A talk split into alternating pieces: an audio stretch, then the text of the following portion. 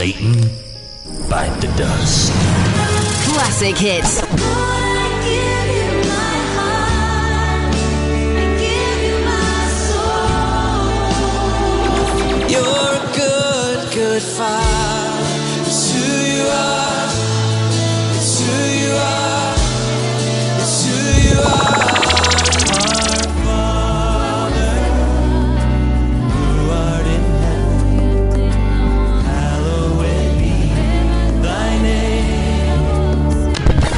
Today's favorites.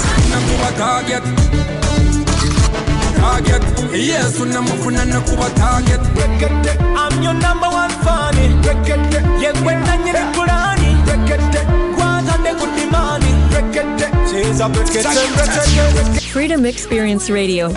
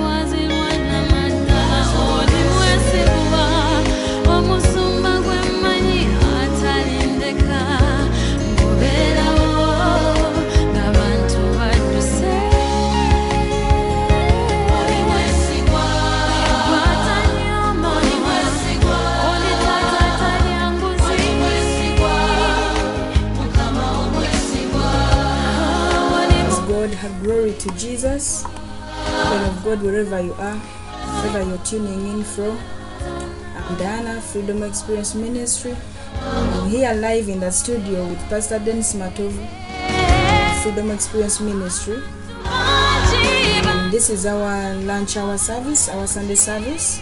And today, invite a friend wherever you are, invite a friend, invite a brother, invite a sister. Come and join in in this wonderful word of God, word that is going to change your life totally. And right now, let me welcome Pastor Dennis Matov.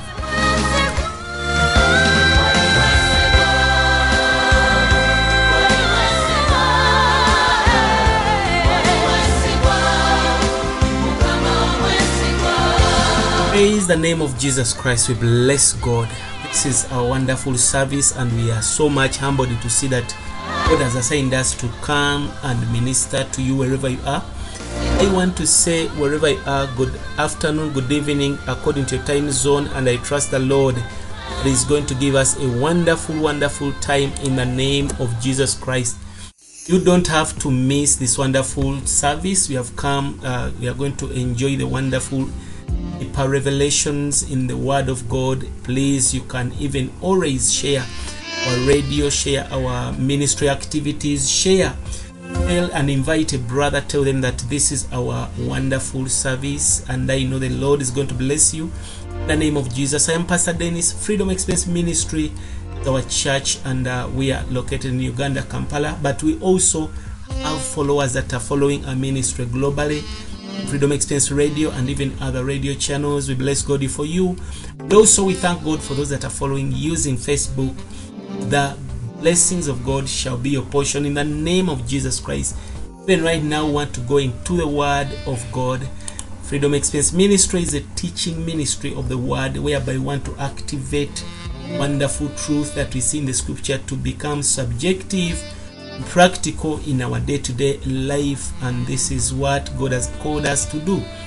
In the name of Jesus, even today, just prepare for this wonderful uh, teaching. I'm going to taking you in the name of Jesus, and we trust the Holy Spirit is going to bless us. We trust the Holy Spirit is going to teach us something.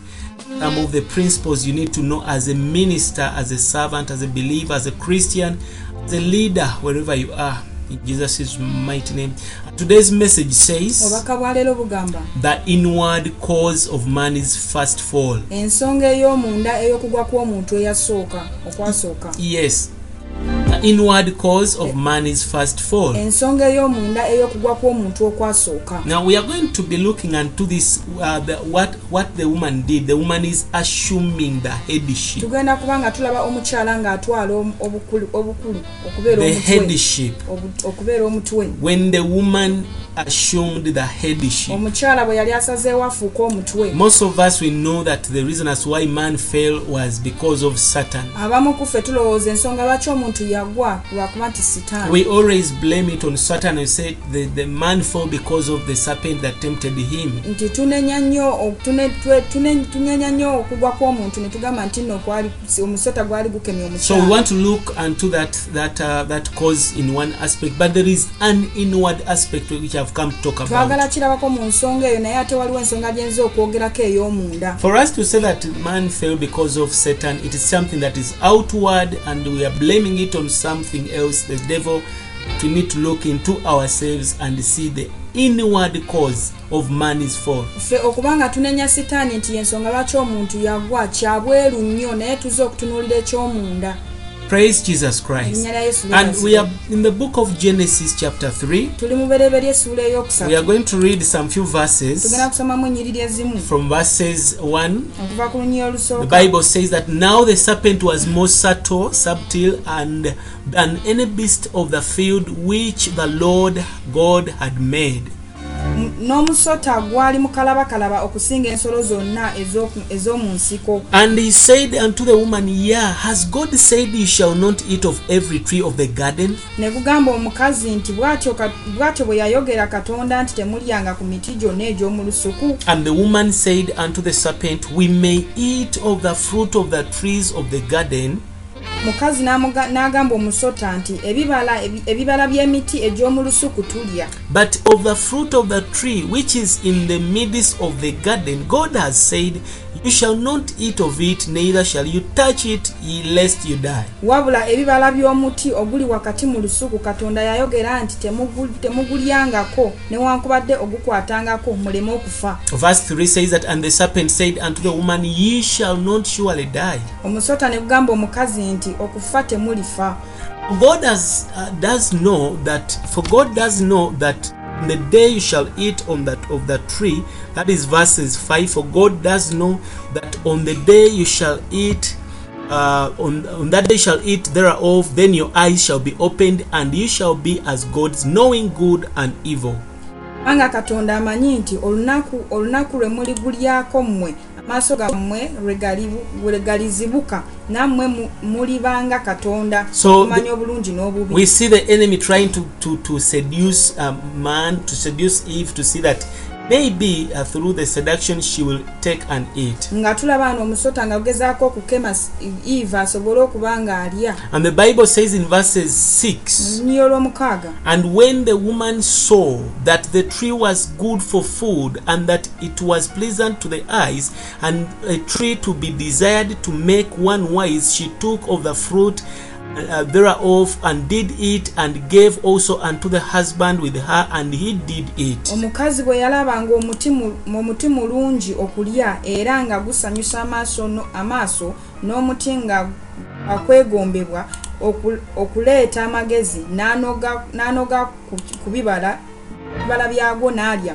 n'awa era ne ku musajja we And verse 7 says, And the eyes of them both were opened, and they did that, uh, they knew that they were naked, and they sewed fig leaves together and made themselves aprons. amaaso gaabwe bombi ne gazibuka ne bategeera nga bali bwereere ne batu- ne batunga amalagala g'emiti ne beekolera ebyokwambala. So we have seen the the the the, uh, the context of Genesis chapter three, one verses one to seven, tulabye mu lubereberye essula eyokusatu okuva ku lunya olusooka paka ku lw'omusanvu and we have seen what uh, the, the, what was the origin and what was the cause of man's fall. era nga tulabye ekyaleetera okugwa kw'omuntu As I told you that in the first place, we have been always seeing the devil as the main character in this. Mu- butandikwa tubadde nga tulaba sitaani nga ye mutandisi w'okugwa kuno But I want to show you what is inward that we, we have not been always seeing. naye njagala nkulaga ekyo ekyomunda kye tubadde tetulaba My subheading has been saying the woman the woman is assuming the headship. Omutwe gwange gubadde gugamba nti omukyala ng'atwala obukulu That was my subheading above uh, below the, the main heading. ebadde uh, uh, ekibadde kiddako awo So we, we now come to see the inward cause of man's man's fall. tujja okulaba eki- eki- ekintu ekyomunda olw'okugwa kw'omuntu And I've told you that the inward cause of man's fall was the woman is assuming the headship. era nkulaze nti ekintu ensonga y'omunda ey'okugwa kw'omuntu gwa mukyalo okuba ng'atwala obukulu Eve, we have seen in Genesis 3 that he was ensnared by the serpent because she forgot her husband. nti eva yakemebwa omusota kubanga yali yeerabidde She omwami we forgot her husband. yeerabira omwami And I want us to be careful and very attentive on this. era njagala tubeere nga kino tukitunuulira bulungi We know very well that the devil was crafty. tumanyi nti omulabe yali akema The devil was crafty, mukalaba kalaba, kalabakalaba knowing that the woman was weaker than the man. ng'akimanyi nti nno omukyala munafu ku mwami So it, the devil never went to Adam. Omulabe teyagenda eri adamu He knew that he cannot overcome Adam. yamanya nti tasobola kuwangula adamu But she came, he came unto Eve. naye yajja eri The eva Bible says in 1 Peter 3 7 mu petero ekisooka ssatu that musanvu women are weaker vessels. nti abakyala bibya So binafu the enemy was looking for the weaker one. kaakano omulabe yali anoonya omunafu And he chose Eve as his target. era n'anoonya eva So regardless of what the woman said to the serpent, newankubadde ekyo omukyala kye yali yagamba as long as she stood there and spoke to him, she was wrong. naye bwe yayimirirawo n'ayogera yali She mukyamu was not permitted to speak, to speak, uh, to communicate with the yali serpent. takkirizibwa kubanga ayogera eri ogwo It was wrong. kyali kikyamu For it indicated that she had assumed headship. kubanga ekyo kyali kikiikira nti yali agala twala It bukulembeze indicated now she's the overall and the, the, the last person to consult. kyakiikirira nti no ye muntu asembayo okuba ng'abuuzibwa She never looked back and uh, to, to submit under the headship of the man. teyadda mabega kutuna mabega kulaba ku- ku- ku- kubeera nga ye ka- akakkanye wansi So we w'omwami see that the safest way for for Eve that what she would do was to talk, not to talk to the evil one, but to turn to the husband and hide. tulaba nti ensonga eyali ennungi omukyala ali alina kubanga ta- ta- tayogera na- musota ogwo naye yali alina kudda wabba Eve wouldn't have talked to, to, to, to the serpent. yandibadde tayogera na She would have ran and hid behind. Yandibadde adduka n'agenda neyekweka emabega wa Adam, if Eve had done this, everything would be well, singa eva yali akikoze ekyo buli kintu kyandibadde and kirungi the enemy would not overcome. n'omulabe teyandiwangudde. So the basic cause of man's first fall was the assuming of headship ensonga esooka okuleetera okugwa kw'omu- kw'omuntu kwe kubanga omukyala yali ayagala kutwala bukulembeze. Wadde nga yalina omwami yasalawo ayimirire ku bubwe. Era njagala nkutwale buziba ennono eno kino ekizibu kye kituleetedde. Praise the name of Jesus. Now, number one I want to talk about is the significance or the meaning of the woman. ekisooka njagala kulaga amakulu g'omukyala What does the woman mean? omukyala ategeeza ki The significance of the woman is that she represents man before God. nti omukyala akiikirira omuntu mu maaso ga The katonda woman represents man before God. omukyala akiikirira omusajja mu maaso ga I katonda mean man as a creature. omuntu Now, when we read in the book of Isaiah, chapter 54, verse 5, bwe tusoma mu isaya 5 mu nnya olunyi- olu- esu- olunyiri olwokutaano the Bible says that thy maker is thine husband. nti omuko- omuko- omukozi Omutonzi we. ye mwami So, our maker God is our husband. Katonda waffe nga ye mutonzi waffe ye musajja ye mwami waffe That's what the Bible says. Bible kyegamba. So, you see that according to God, bwe tulaba katonda God is the unique and universal man. nti katonda ye muntu oyo atali wa bulijjo is the unique and universal man. The rest of the creation, uh, whe- whether they are male or female, they are all part of his wife. byonna byonna byonna byonna oba musajja oba mukyala biri kitundu ku mukyala we You must first see that because I want to teach you something. olina osooka okulaba ekyonna kyenjagala So, okuyigiriza man's position is not the position of the husband. ekifo ky'omuntu si kyekifo eky'omwami In other words, we are not the last person to to like to to to resort to. si yeffe abantu abasembayo kubanga our position in creation we are in the position of the wife. ebifo byaffe nga mu butonde tuli mu bifo by'aba- and by'abakyala isaiah has told us that god is our era husband ba- isaaya atugambye nti nno katonda ye mwami waffe. So the headship is always with god not with us. Obukulembeze bubeera ne katonda si naffe. God is the head not us. Katonda ye mutwe not, even man as in adam. N'omuntu nga adamu si ye mutwe. Praise jesus christ. Yesu so yebazibwe before god nga katonda before god maaso ga katonda. The position of the brothers uh, is the same as that of the sisters. Ekifo ky'abooluganda kyekimu nga ekyabanyinaze men are in the same position as women before god. Aba- abaami n'abakyala bali mu kifo kyekimu mu so we see that in the eyes of god both female and male are the same. They are females in the eyes of god. Tulaba nti mu maaso ga katonda abakyala n'abaami bonna bonna batwalibwa nga abakyala mu maaso ga katonda number two i want to talk about ekyokubiri kyenjagala is okwogerako the position of the woman. Kyekifo eky'omukyala. God is our husband and our head. Katonda ye mwami waffe ate mutwe and we must always keep ourselves under his era covering tulina okwekuumiranga wansi w'okubikibwako. I want us to turn in 1 Corinthians chapter 11 verses 3 and we are going to read some verses for you there. bakolinsi ekisooka essula y'ekumi n'essatu okuva ku lwokusatu. You see Paul was emphasizing that the woman must cover her head and never assume the headship. Pawulo yali atulaga nti omukyala alina okuba ng'abika omutwe gwe era talina kutwala bukulembeze I will try to read for you some verses there. 1 Corinthians now in the- 11. kolinsi ekisooka kumi n'emu Oh, Let us begin with verses 3. okuva ku lunya olwokusatu But I would have you know that the head of every man is Christ, and the head of every woman is the man, and the head of Christ is God. Naye njagala mmwe okumanya ngo- okumanya ng'omutwe gwa buli musajja ye kristo n'omutwe gw'omu- gw'omukazi ye musajja n'omutwe gwa kristo ye katonda. Verse 5 says, But every woman that prays for pro, or prophesies with her head uncovered dishonors her head, for the, that is even all one as if she were shaven. naye buli mukazi bw'asaba oba bw'abuulira omutwe gwe nga tegubikiddwako aswaza omutwe gwe kubanga bwe bu- bwe bumu ddala nga, nga muweereza Verses 14 and 15 says, Do not even does not even nature itself teach you that if a man have long hair it is a shame unto him, but if a woman have long hair it is glory to her, for her hair is given for her for for her for a covering. 14 and 15. kumi na nnya ne kumi na ttaano Obuz- obuza- obuzaaliranwa bu- Okay, we can leave the Luganda interpretation, but now this I wanted to pick for you some verses.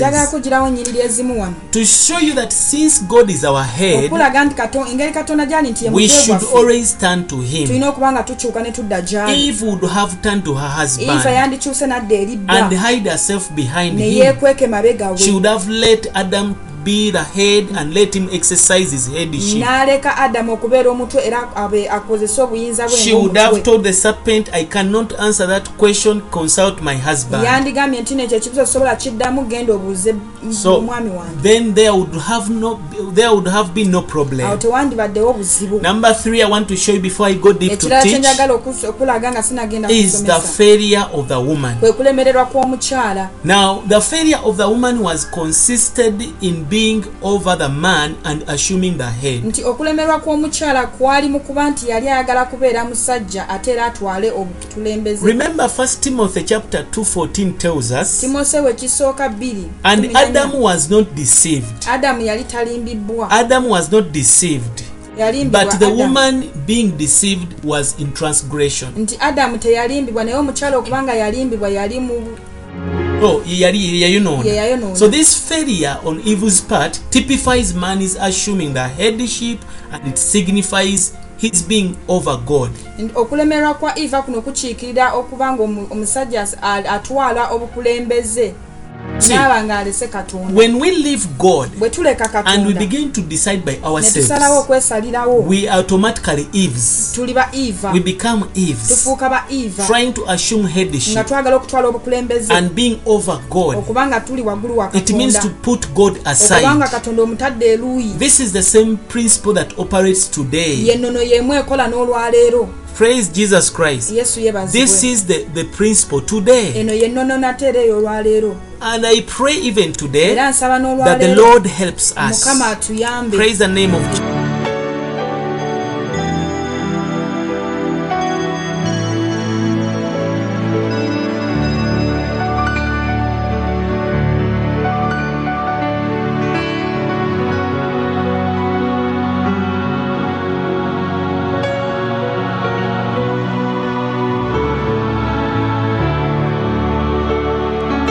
Is the name of the Lord. So this is what we have been talking about. That when man assumes the, the, the position of being the head, nti omuntu bw'atwala ekifo ekyokubeera when omutwe man assumes to be the head, bw'asalawo okubeera omutwe then he is going to put aside God. kakana agenda ateeka katonda Is not going to consider God in his dealings. tagenda kukozesa katonda mu bintu And now I, I, I- I agree that you are seeing where we are going. era kaakano nzikiriza olaba bwe tugenda Whenever we act on our own, lwe tukola nga tukola ku lwaffe putting the Lord aside, mukama tumutadde ebbali we are going to be defeated. tugenda If we kuwangulwa try on our own tukola ku lwaffe to okufuuka abawanguzi. if you become, uh, you decide to be on your own, osalawo okubeera ku to lulwo do things, okukola ebintu. you try to do them by yourself, n'obyekolera gwe wekka. that very effort is going to be a defeat because it is keeping you away from your husband. Agamaanyi gonna gagenda kuleetera okuba nga owangulwa kubanga olese You have omwami forsaken the husband. omwami omulese. You are not allowing God to decide for you. So today the Lord wants us to remember leero mukama and tujjukire keep our ne position. tuba nga- tusobole okuba nga tuva mu bifo byaffe That we keep our position tukuume ebifo byaffe and leave God to be in his position. tuleke katonda abeere mu kifo kye Praise the name of erinnya lya Jesus. yesu So lyebazibwe this is what we are going to emphasize kino kye today. tugenda okuteekako essiira The more we try to do anything by gye ourselves, tukoma okubaako ne kye tukola nga tukikola ku lwaffe that means you are assuming to become the head and forgetting your position. kitegeeza oli mu kusalawo okufuuka mutwe ate oleka We ekifo are kyo all wives. Ffenna tuli bakyala God is the husband. Katonda ye ye- mwami So we should be wise and never take the position of the husband. tulina okubeera abagezi ate tuleke kutwala kifo kya kubeera We baami should be wise and never take or assume the position of husbands tulina okubeera abagezi tuleme okutwala ekifo eky'okubeera in omwami whatever we mu do. buli kintu kye We tukola should focus on God. tulina okutunuulira We katonda should consider God. tulina kutunuulira We should katonda always trust in God's tulina okuba nga leading. twesiga okukulemberwa kwa katonda Praise the name of Jesus. And this has been a problem in the church today, a problem in the people today. They are not assuming, they are not allowing God to take charge. They are, they are, they are taking charge by themselves. They are leading themselves. May the Lord help us today. Praise Jesus Christ. So we have seen that no matter what you do, whether it is good or oba bad, kirungi oba kibi you should always consider God. olina okuba nga otunuulira Being katonda the head. nga ye mutwe We should be wise tulina okuba and abagezi never take the position of the husband. tuleme kutwala kifo kya kubeera mu baami Praise the name of Jesus. erinnya lya So, yesu lyebazibwe Eve in the garden was our representative. eva mu nnimi- mu lusuku ye yali When we atukiikirira look unto ourselves today, twetunuulira we olwaleero are all acting like uh, like the way Eve did. ffe ffenna tuli mu kukola nga eva bwe We yakola have all become Eve today. Whatever situation occurs and whatever thing we face, we want to do it by ourselves. So today we want to see the fall and how it comes. Praise the name of Jesus. Praise Jesus. So we have been always looking unto one side, but the Lord wants us to look within us.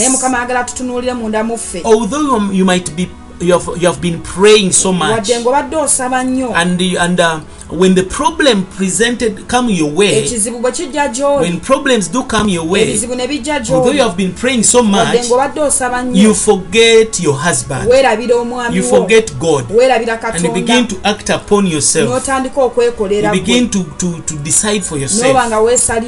Praise the name of Jesus. erinnya lya yesu And the question is, ekibuuzo kiri nti why don't you turn to your husband? lwaki tokyuka n'odda eri Why don't you always meet the temptations? Why do you want to meet the temptations alone? lwaki oyagala okusisinkana okukemebwa okwo wekka Praise the name of Jesus. erinnya lya yesu I believe you are following closely. nzikiriza mugoberera nate Because as long as you want to, to meet your problems alone, kubanga gyokoma okubanga oyagala sinkana ebizibu you are going to be defeated. As long as you confront situations by yourself, kasita ogenda n'otunuulira embe- no- n'osinkana embeera ezo you are staying away from the husband. mu kuva ku mwami That is the cause of man's fall. okwo kyekireeta okugwa kw'omuntu Praise the name of Jesus. Amen. Even in our preaching, ne mu kubuulira even in our ministration, kuweereza we must always learn this lesson. tulina okuyiga essomo Not to speak by ourselves. ku lwaffe While we are speaking, nga we twogera should always rely upon our tulina husband. kuba nga twesigamye ku mwami waffe Rely upon our nga God. twesigamye katonda You must waffe not hide yourself away from God. tolina kwekweka kuva eri Just katonda keep yourself under the Lord's leading. weekuume wansi w'okulemberwa kwa Even when you are ministering. wadde If ng'oweereza you fail to do this, bw'olemererwa okukola you kino become another Eve. ojja kufuuka eve You are omulala going to be defeated. ogenda kuwangulwa Praise the name of erinnya lya Jesus. yesu lyebazibwe So, we can see now that we should not blame Satan too much. kaakano tulaba nti tulina kunenya sitaani nnyo We all must blame ourselves tulina okwenenya because we have assumed the headship kubanga tututte okubeera emitwe and we have not respected God, our ne husband. tutassaamu kitiibwa We katonda are like Eve. tulinga ba eva We have assumed the headship. tututte We obukulembeze have obukulu forgotten that we are the wife. ne twerabira nti ffe bakyala Praise the name of erinnya Jesus. lya yesu Now, lyebazibwe when you look unto the mothers today, bw'otunuulira bamaama leero they know how to deal with their little children. They, they, they, they, they, they may say that we have been mother mothers for a long time. basobola okugamba tubadde bamaama okumala We ebbanga deal with our children independently. tuyinza okukola ku baana We baffe don't need any person to help us. muntu mulala yenna We know how to take care of tumanyi them. engeri y'okubalabiriramu We know what to do. tumanyi ki We know ekyokukola how to do it tumanyi engeri gye tuyinza okikolamu because we are mothers. kubanga tuli We have experience. tulina oku- oku- oku- obu- Now, obumanyirivu the moment you adopt this attitude, kasita obeera n'endowooza you bweti will immediately become Eve. ojja kufuuka eva You begin to see to assume the position of the head. ojja kwagala okutwala ekifo ky'okubeera omukulu Now you may be having and doing a good job. oyinza obba nga obadde okola omulimu Maybe in your ministry, maybe in everything that you're doing. kintu kyonna The ky'okola moment you are doing it by yourself, kasita oba ng'okikola ku lulwo not being led by the, the, the Lord, nga tokulemberwa mukama you are going to be defeated. ogenda kuwangulwa We must remember the principle okujjukira of ennono man's first fall. ey'okugwa kw'omuntu okwasooka Praise Jesus Christ. yesu yeebazibwe Man renounced the wife's position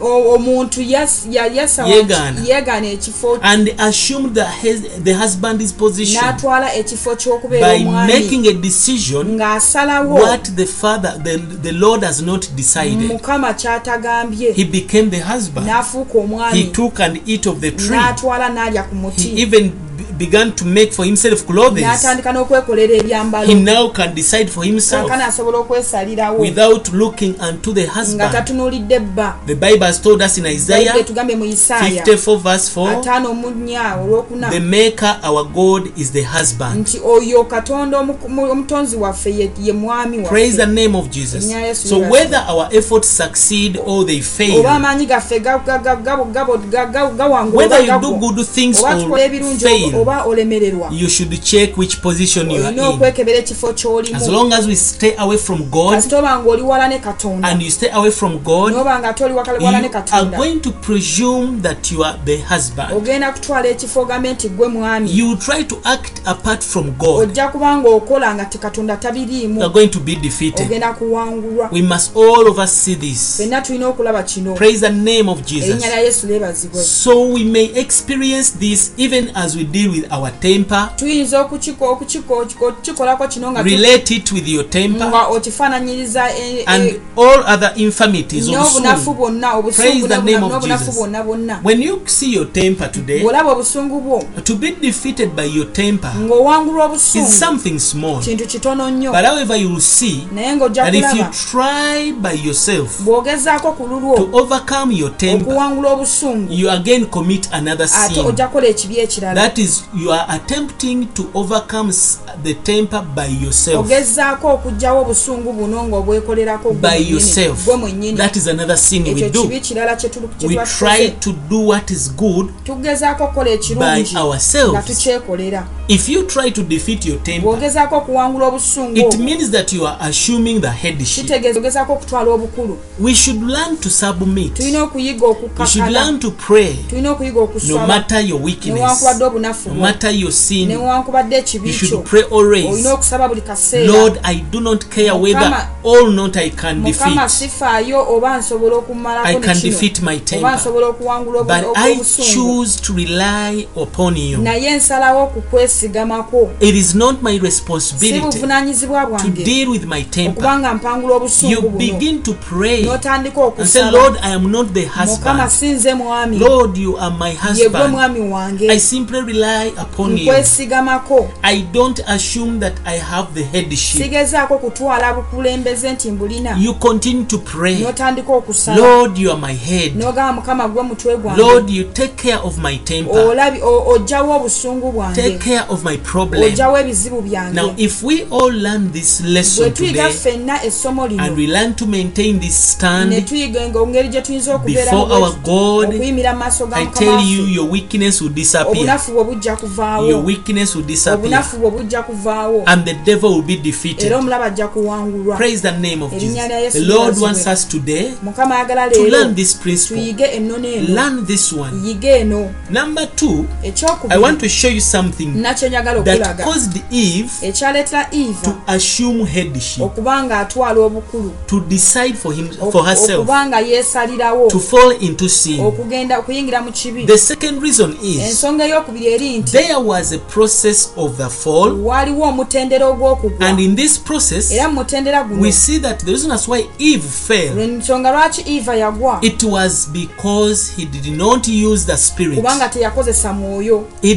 She never used the spirit. Teyakozesa mwoyo. She never relied uh, upon the spirit. Teyeesigama ku she mwoyo never turned to the spirit. Teyakyuka kudda eri mwoyo. Praise the name of jesus. both adam and eve adamu ne eva. they failed because they did not use their spirit. Bonna baagwa kubanga tebakozesa mwoyo I'm, waabwe. I'm relating their story to us today. Ngezaako okufaananyiza olugero lwabwe okulutunuza we gye are tuli the same as adam and naffe eve. tulinga adamu ne eva. Although we are born again wadde nga tuli balokole. those of you that are already believers abo nga bakkiriza. but we are adams and naye tuli adamu ne we fail to contact our spirit. Tugaana tulemererwa kuba nga tu- twogera n'emyoyo to turn to the spirit. Tugaana okuba nga tukyuka ne tugira whenever we are making decisions. tuba nga tugenda okusalawo. Praise the name of Erinnya lya jesus Yesu because if eve had turned to the spirit singa eva yali akyukidde omwoyo there would have been no problem. tewandibaddewo buzibu. Praise the name of jesus.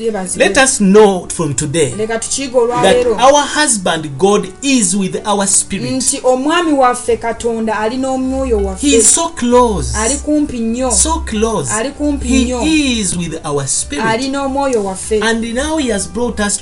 Era kaakano atulese eri so he omwoyo. wants us to relate to the spirit ayagala kuba nga tugenda eri to omwoyo contact the okuba nga spirit, twogera to n'omwoyo commune with the okuba nga spirit tussa kimu so n'omwoyo that we don't make mistakes. Tusobole obutakola nsobi. If we remain in our minds kasita tusigala mu ndowooza it zaffe means that we are assuming headship. Kitegeeza twagala kutwala bukulu.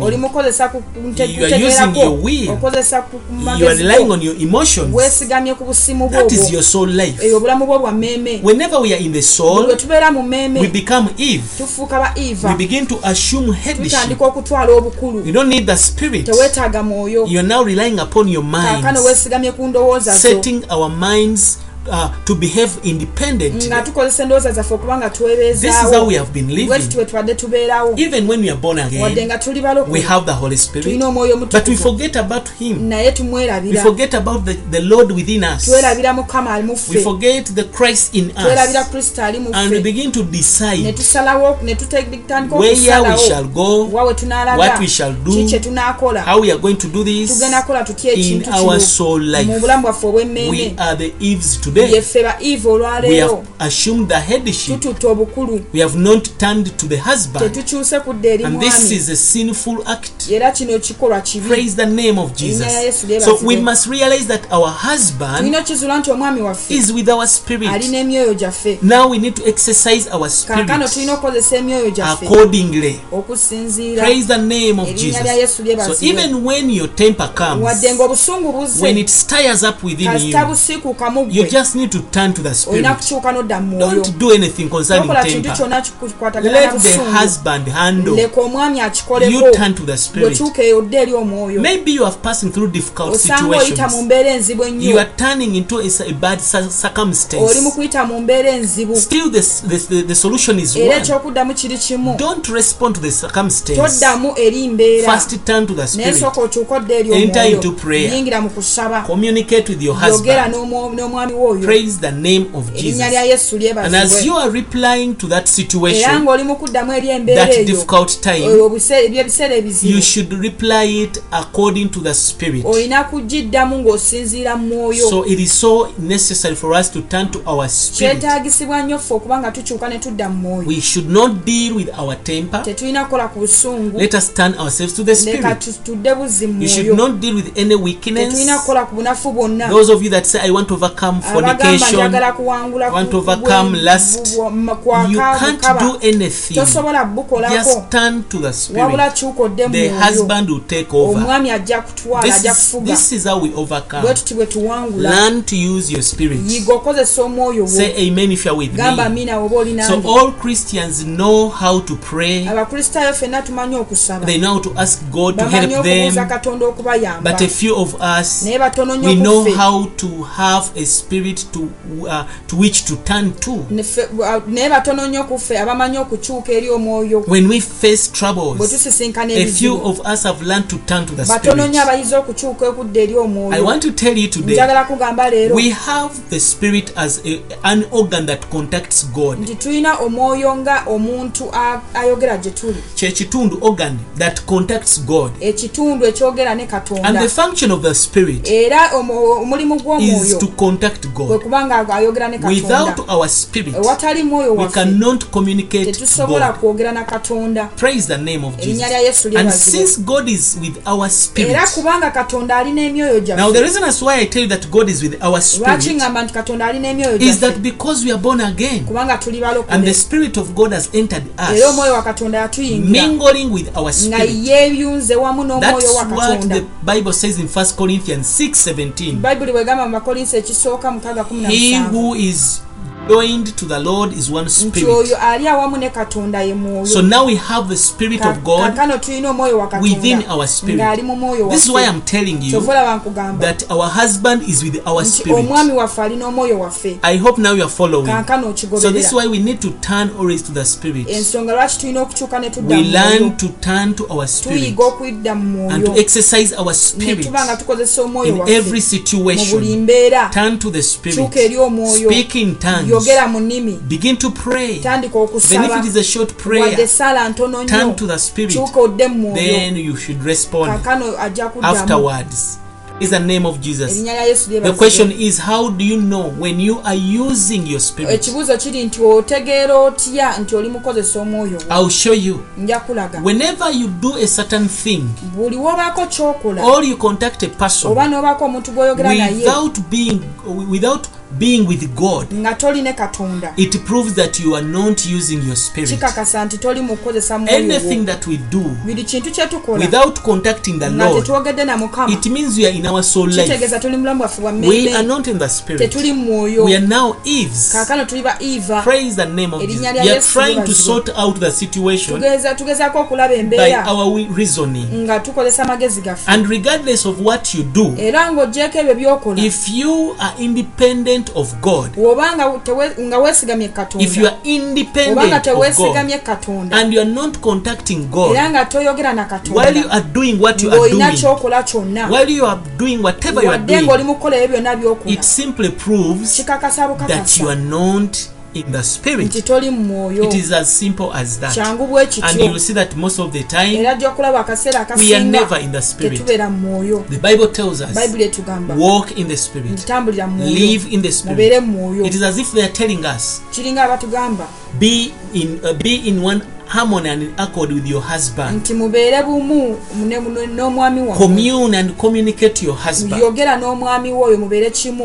leave your position of the va mu woman kifo kyo ekyokubeera omukyala live in that position of a va mu woman kifo ekyo ekyokubeera i'm omukyala saying be in that position of a woman. Beera mu kifo ekyo ekyokubeera let omukyala god be god. Leka katonda abeere Let him be katonda your husband. leka abeere omwami wo. Don't assume authority. Totwala bukulu. Don't assume headship. Totwala bukulembeze. Praise the name of erinnya lya jesus yesu because lyebazibwe if you do so kubanga you're bw'okikola going to suffer loss ogenda togenda fear and in kufunamu everything you're going to era na do buli kintu kyogenda you are okukola going to suffer loss. ogenda kuba nga praise ofiirizibwa jesus christ. Erinnya lya yesu so lyebazibwe my burden today omugugu gwange is that we must all learn this wonderful principle. ffenna tulina okuyiga ennono to contact god in Okubanga- everything. okuba twogera ne katonda mu buli i've kintu told you this is the inward cause of man's fall. Nti eno y'ensonga ey'omunda ey'okugwa this is kw'omuntu why man fell. Y'ensonga lwaki omuntu yagwa but as long as we contact god naye kasaba nga twogera ne katonda. we are already in our awo spirit tuli mu myoyo we gyaffe are already in our awo tuli spirit. myoyo as long as we walk kasita tutambula. as long as we use our feet kasita tuba nga tukozesa ebigere as byaffe long as you, uh, you see kasita oba ng'olaba. that is you are using your, your eyes. Okozesa maaso when you go are walking oba ng'otambula. it is because you are using your awo oba feet okozesa bigere ebyo now the same applies to when you are to contact god. Era oba nga era onooyogera ne katonda. It is using your spirit. Okozesa mwoyo wo. So that means when we contact god kitegeeza bwe twogera ne katonda. we are now using our spirit. Kaakano tukozesa mwoyo. Because our spirit is the organ which contacts god. Kubanga omwoyo waffe kyekitundu ekyogera ne the katonda bible says in john 24 24 bayibuli egamba mu yokaana 24 that the lord god those that come to worship must worship in spirit and in truth. Yokaana 4 nti abajja okusinza bajja okusinza mu mwoyo ne mazima. So we need to exercise ourselves tulina okuba nga in twekozesa the spirit. nga tukozesa omwoyo waffe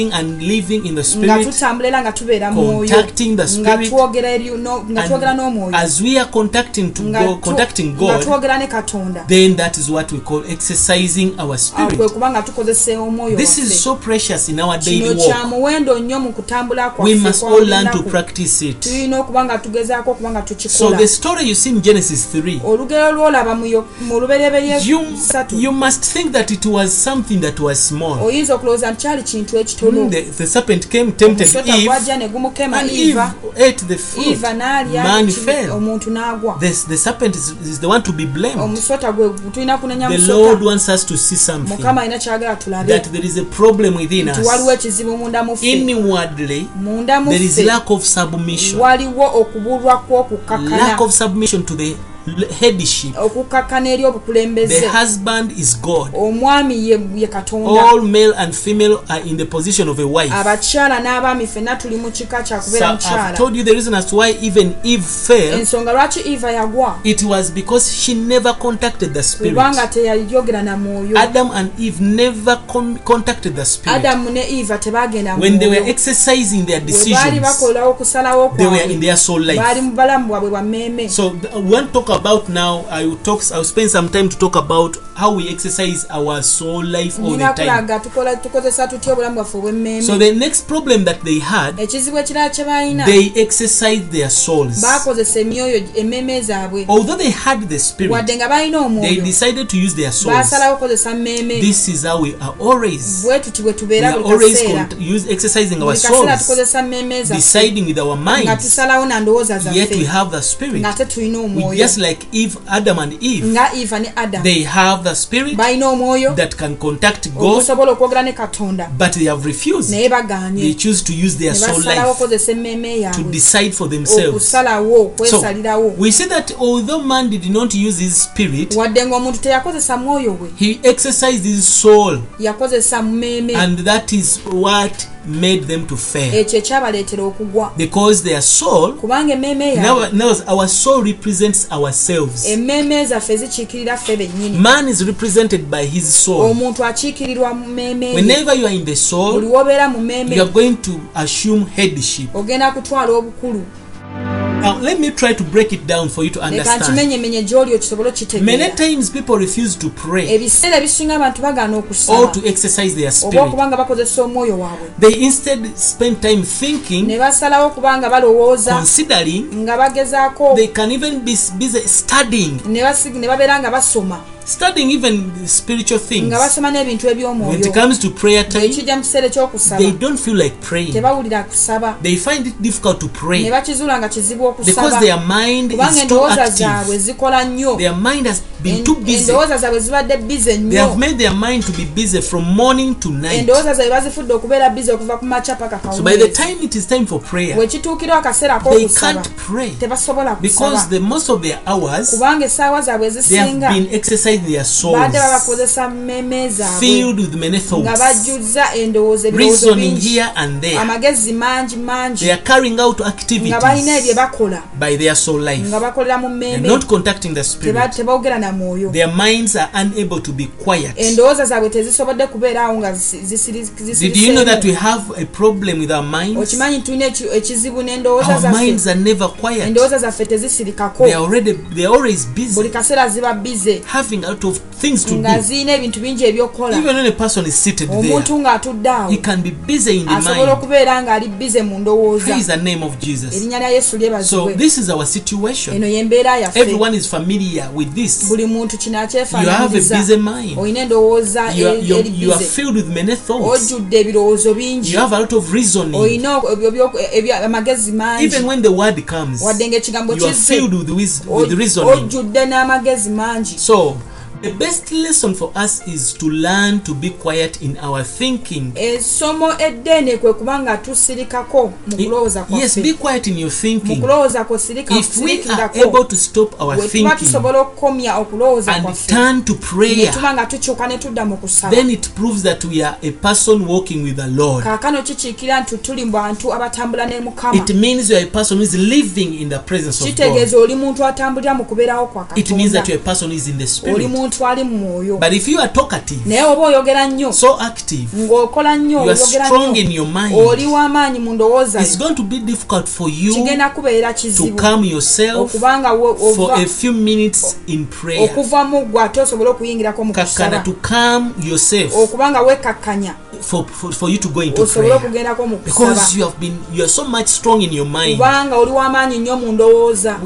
we have these uh, 24 hours in a day, most of us we spend these days uh, the, these hours seeing this and that, buffe zino essaawa abamu tuzimala nga tulina bye tulaba bino na biri hearing this and nga that, tuwulira bino na biri doing this and nga that. tukola bino na By the time we want to pray, bwe tutuukira akaseera feel like your soul cannot. olaba nga emmeeme eyo tesobola feel like you cannot. ng'olaba tosobola Praise the name of Jesus.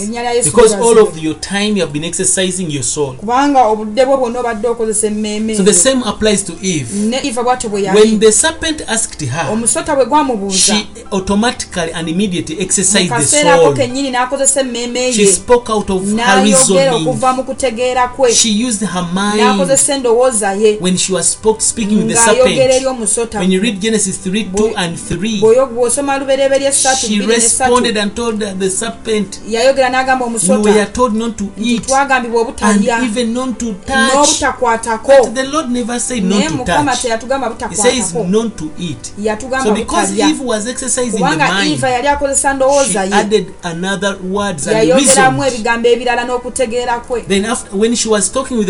Ng'ayogera n'omusota guno. then the serpent lied her. omusota ne gumulimba. Obusimu bwe ne busanyuka. n'ekibala nga kirungi. N'atandika okulaba ng'ekibala kirungi. okuleeta okumanya. That is verse 6. olunyiri Kaakano ali life. mu kukozesa bulamu bwe bwa mmeeme yakozeseza endowooza. kaakano akozesa okwagala. obusimu butwalibwa Now the eyes are seeing everything kaakano is amaaso galaba buli kintu kirungi. Era kaakano n'akola okusalawo with her will n'okusalawo and kwe. decided to take the fruit. n'okwagala n'atwala ekibala n'akirya. That's what verse 6 says. olw'omukaaga very experience. okwo kwe That's our, our daily life, even us.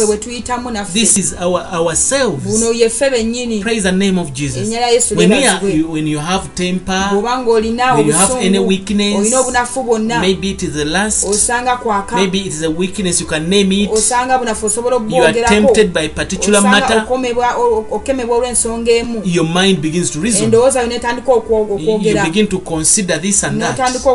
Your emotion is aroused. Bwo kakano ne bugolokoka And uh, then you come, you begin to see that the thing is good. notandika okulaba ekintu nga birungi You see, you begin to see that this is your only nolaba nga chance. guno gwe mukisa gwo gwokka Then you make a decision. n'osalawo The problem ekizibu is with our soul. kiri ku mmeeme yaffe The more time we are in the soul, obulamu ebbanga etumala nga tuli mu the more problem we are creating for n'ebizibu okuba nga ourselves. tubitonda gye tuli In our soul, mu yaffe is our mind, waliwo endowooza our emotion, waliwo obusimu and the will. n'okwagala These are the parts that make our bino soul. bye bitundu ebikola So emmeeme we should never trust any of these tetulina items. kwesiga bintu bino Never bisatu. trust your mind. To- teweesiganga ndowooza yo Never trust your emotions. teweesiganga busimu bwo Never trust your will. teweesiga kwagala kwo. Always run to the Spirit. sigala ng'odduka ng'ogenda Always mu run mwoyo to the Spirit. ddukanga eri omwoyo Don't trust that mind. teweesiga ndowooza eyo Don't trust your emotions. teweesiga busimu bwo Don't trust your will. teweesiga kwagala But kwo. always turn the naye whole life. kyukanga obulamu bwo into bwonna the Spirit. obukyusa obuze mu And as you are mwoyo reasoning about mu matters,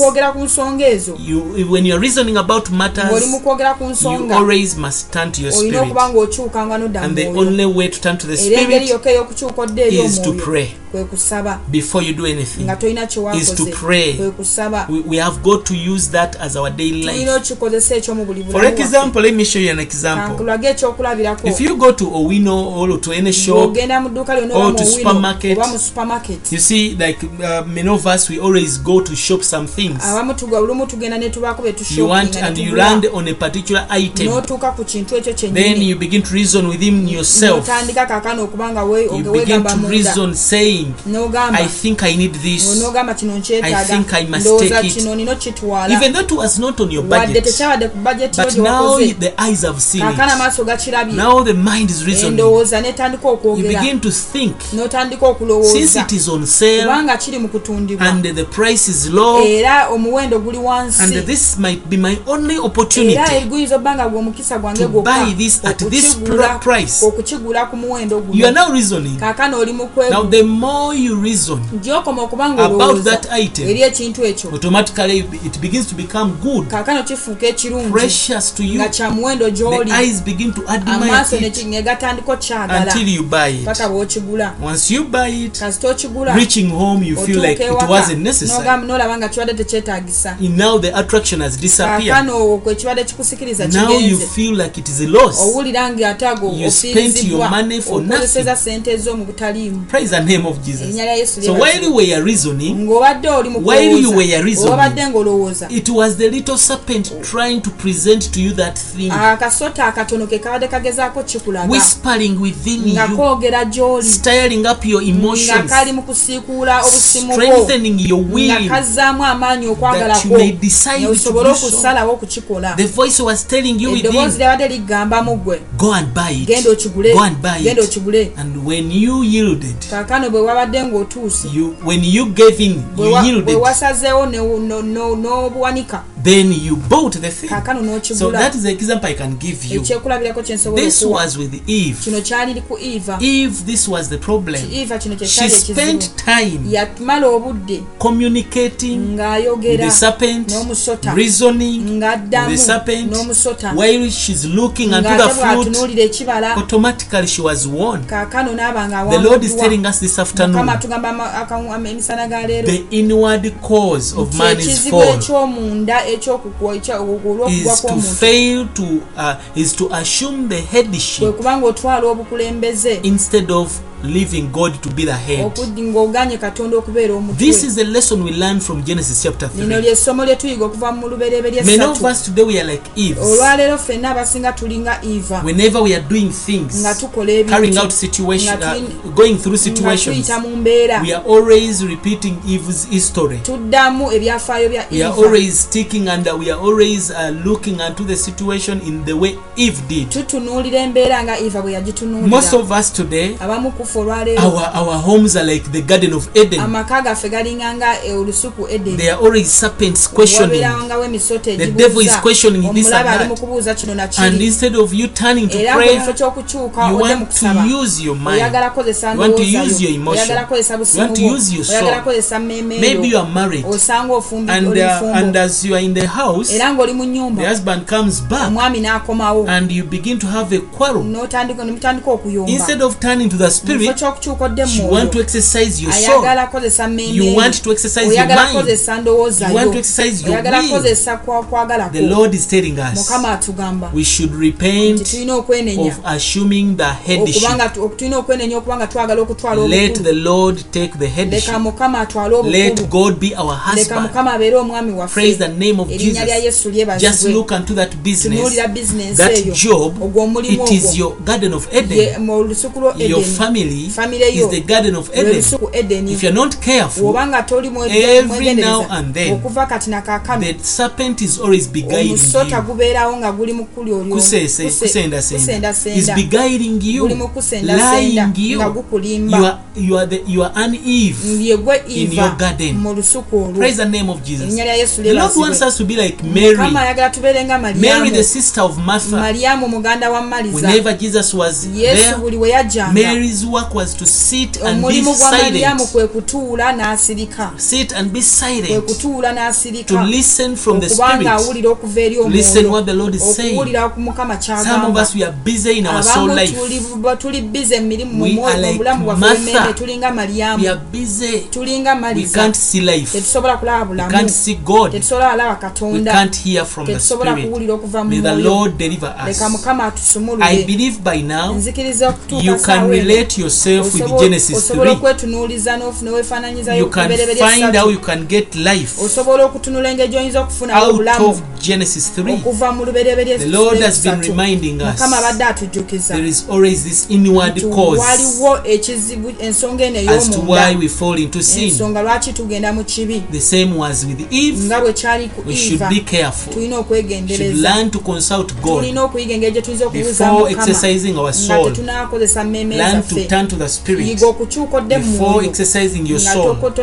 In that way we shall overcome the devil. kusobola In okuwangula that way we shall overcome sin. kusobola okuwangula ekibi That which is disturbing us is first within us. kiri mu ffe The problem is not out, ekizibu tekiri bweru but inside you. wabula kiri mu May the Lord help us. mukama Just pray a prayer wherever you are esaala and say, Dear Lord Jesus, mukama yesu I repent of every nenenya olwa bu- every time olwa buli kadde that I've been assuming the headship. kembadde ntwala obukulembe I have obw'omutu- acted to obufuuka be a omutwe. husband, nefudde okubeera yet I'm omwami supposed to be a ng'ate woman, nina kubeera mu kikazi Living in my nga ndi position. mu kifo kyange Lord, I repent. mukama And nenenya you can do a repentance prayer osobola right okwenenya now. saawa Say, eno Lord, forgive gamba me. mukama nsonyiwa Lord, forgive me mukama of onsonyiwa my mu sins. linnya lya yesu I've omwana been katonda assuming omulamu ekitiibwa headship. kyamanga I've kabaka been making twenenya decisions. omusumba omulungi I've been ekitiibwa deciding kyamanga on my taata own, twenenya not mukama tubadde consulting my twesalirawo husband, mukwano gwange not consulting nga my tusazeewo other. Ne tutwala When the ekifo opportunity ekyokumwanjo, comes, ne tutwala I just ekifo say ekyokubeera yes omutwe without ne consult- tujjawo gwe consulting katonda God. mukama When the- otusaasire the ekitiibwa situations kyamanga come, mukama I just otusaasire deal with them with empologoma my yuda mind, katonda nge not otusaasire consulting mukama the okubanga head, tubadde and tututte I've ekifo landed into kyo problems. mukama buli kye tubadde I've tukola become the nga head. tetukulembezezza I've gwe refused to nga cover sigwakulembedde mu mbeera Today we yaffe nga repent. sigwakulembedde mukama Someone mu famire repent yaffe today. twenenya Say, katonda Lord, ffe forgive omusumo me. omulungi The Bible has otusaasire told ekitiibwa us kyamanga that mukama the Father, the otusonyiwe Master, the katonda Maker, ffe omusumo our tugenda mukama. Ne batuyita ku mirimu ne tutasooka kubuuza gwe katonda ne tutasooka been mukwano waffe tugende oba tetugenda. naye taata otusaasire mukama tubadde tukola ebintu bingi mu famire zaffe. naye mukama ne tutasooka kubuuza. Otusaasire mukama ne tusalawo ne twesalirawo mukwano courtship ne tukola mukwano gwange ebintu ebyenjawulo. Ne tugwa mu Oh, bizibu Lord, ne tusisinkana emitawaana. mukwano Oh, gwange naye Lord, tulabika gy'oli us mukama otwenenya kitiibwa kya mama mukama otusonyiwe mukama taata otusaasire kabaka otuyigiriza mukwano gwange okukwebuuzanako okusigala wansi omukwano gwange osigale nga gwali osigale nga gwe mutwe gwaffe mukwano gwange tusabye mukama otukulembere obeerenga naffe mukwano gwange taata byonna bye tukola mukama mu kusalawo mukwano gwange mu famire zaffe ku mirimu gyaffe mu buweereza mu bukulembeze mukwano gwaffe tubadde twesalira using and doing them by our souls, by our reasoning. We have exercised ourselves, even in godless things. We have not consulted God. We have not come to the Spirit. Lord, repent. Lord, forgive us. Lord, repent. Lord, forgive us. Manderebostabega. Rakasete shote pradiga. Lembrodega sinte didibo. Shantarabasoteka baya.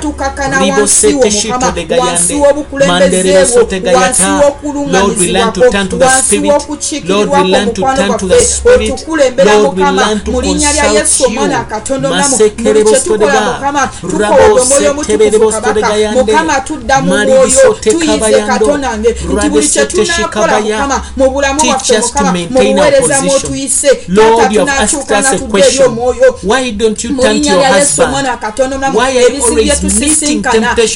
tubadde tubikolako ffenafenasisinkana naye nga tetukyuse kudda mwoyo. mu linnya lya yesu omwana katono mulamu taata tuyiga okudda mwoyo. Mukama tudda mwoyo katonange taata tujja okwebuuzaako mu linnya lya yesu omwana katonda omulamu bingi byetukoze katonange naye nga tetutunulidde gwe mukama ne tufuna ensimbi. Ne tutakuteekamu. Ne tukola emirimu. Mukama ne tutakuteekamu. mu linnya lya yesu omwana katonda omulamu otusaasire oh, ekitiibwa kyama of every man is Christ. Lord, forgive us where we have not consulted Christ. When we are making decisions, when we are dealing with people, we have relied upon ourselves. We have reasoned with ourselves. But today you teach us, Lord. Shakarabasete pradega yonda. Ribosete shatabiribostadega yande. Lord, we have been thinking we have experience. We have been thinking we know what to do. We have been thinking we know how to carry about okuddamu omwoyo kitiibwa kyamanga mukama okumanya katonda yekitiibwa kyamanga okutegeera byetulinookola okutegeera kitiibwa kyamanga mukama mu linnya lya yesu wa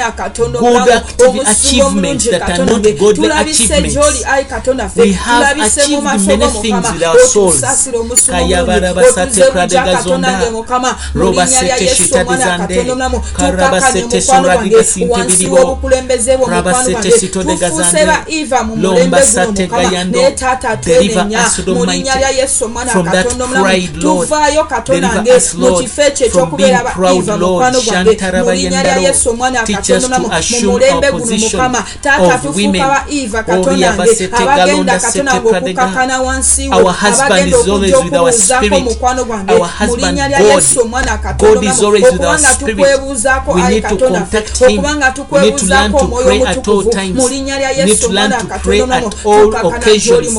Teach us to turn to the Spirit. Teach us to exercise ourselves to the Spirit. Shereba sitaroba sendegala. Rakaba sente sontradegala.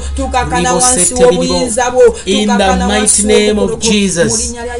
I know that the Spirit of God has ministered to someone today. Reviving us to remember and also to repent to put God back in his position. We have seen the inward inward cause of man's fall. It was that the woman assumed the position of the husband. This, is a, this has been our problem. We have been forsaking God, who is our, our husband, and we decide by our own selves, deciding on, uh, by our own decisions. But today we repent. We remember that the Maker is our husband. Christ is the head of every every man. Christ is the head of every man. we should consult him that we don't fall into problems that we are not tempted by the devil. even today in our Edens in our gardens our business gardens family gardens. Lord, we need your grace. mukama twetaaga ekisa We kyo. need, Lord Almighty, to run away. Twetaaga okuba nga whenever the enemy comes omulabe buli wajja. and turn to the ne Spirit tuba nga tukyuka ne to consult our okuba nga husband. tubuuza omwami If waffe it is supposed to be bwe so, kiba nga kirina kuba bwe kityo. Lord, we have come mukama tuzze and we believe you have era heard. tukkiriza You are reviving oli us, kutuzza you are receiving us oli mu again, kutufuna nate. Forgiving us, otusonyiwa. Restoring us otuza in bujja our mu positions. bifo byaffe. May the Lord bless you. mukama akuwa omukisa wherever you are. Blessed in the name of Jesus. God bless you. laba ekitiibwa kya yesu. Laba obuyinza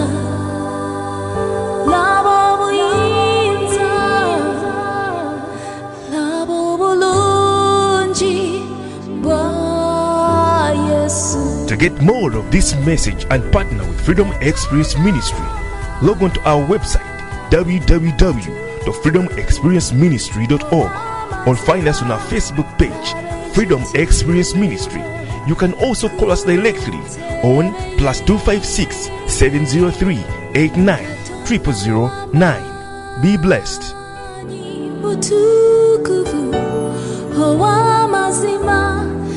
Butukuvu ow'amazima laba ekitiibwa ku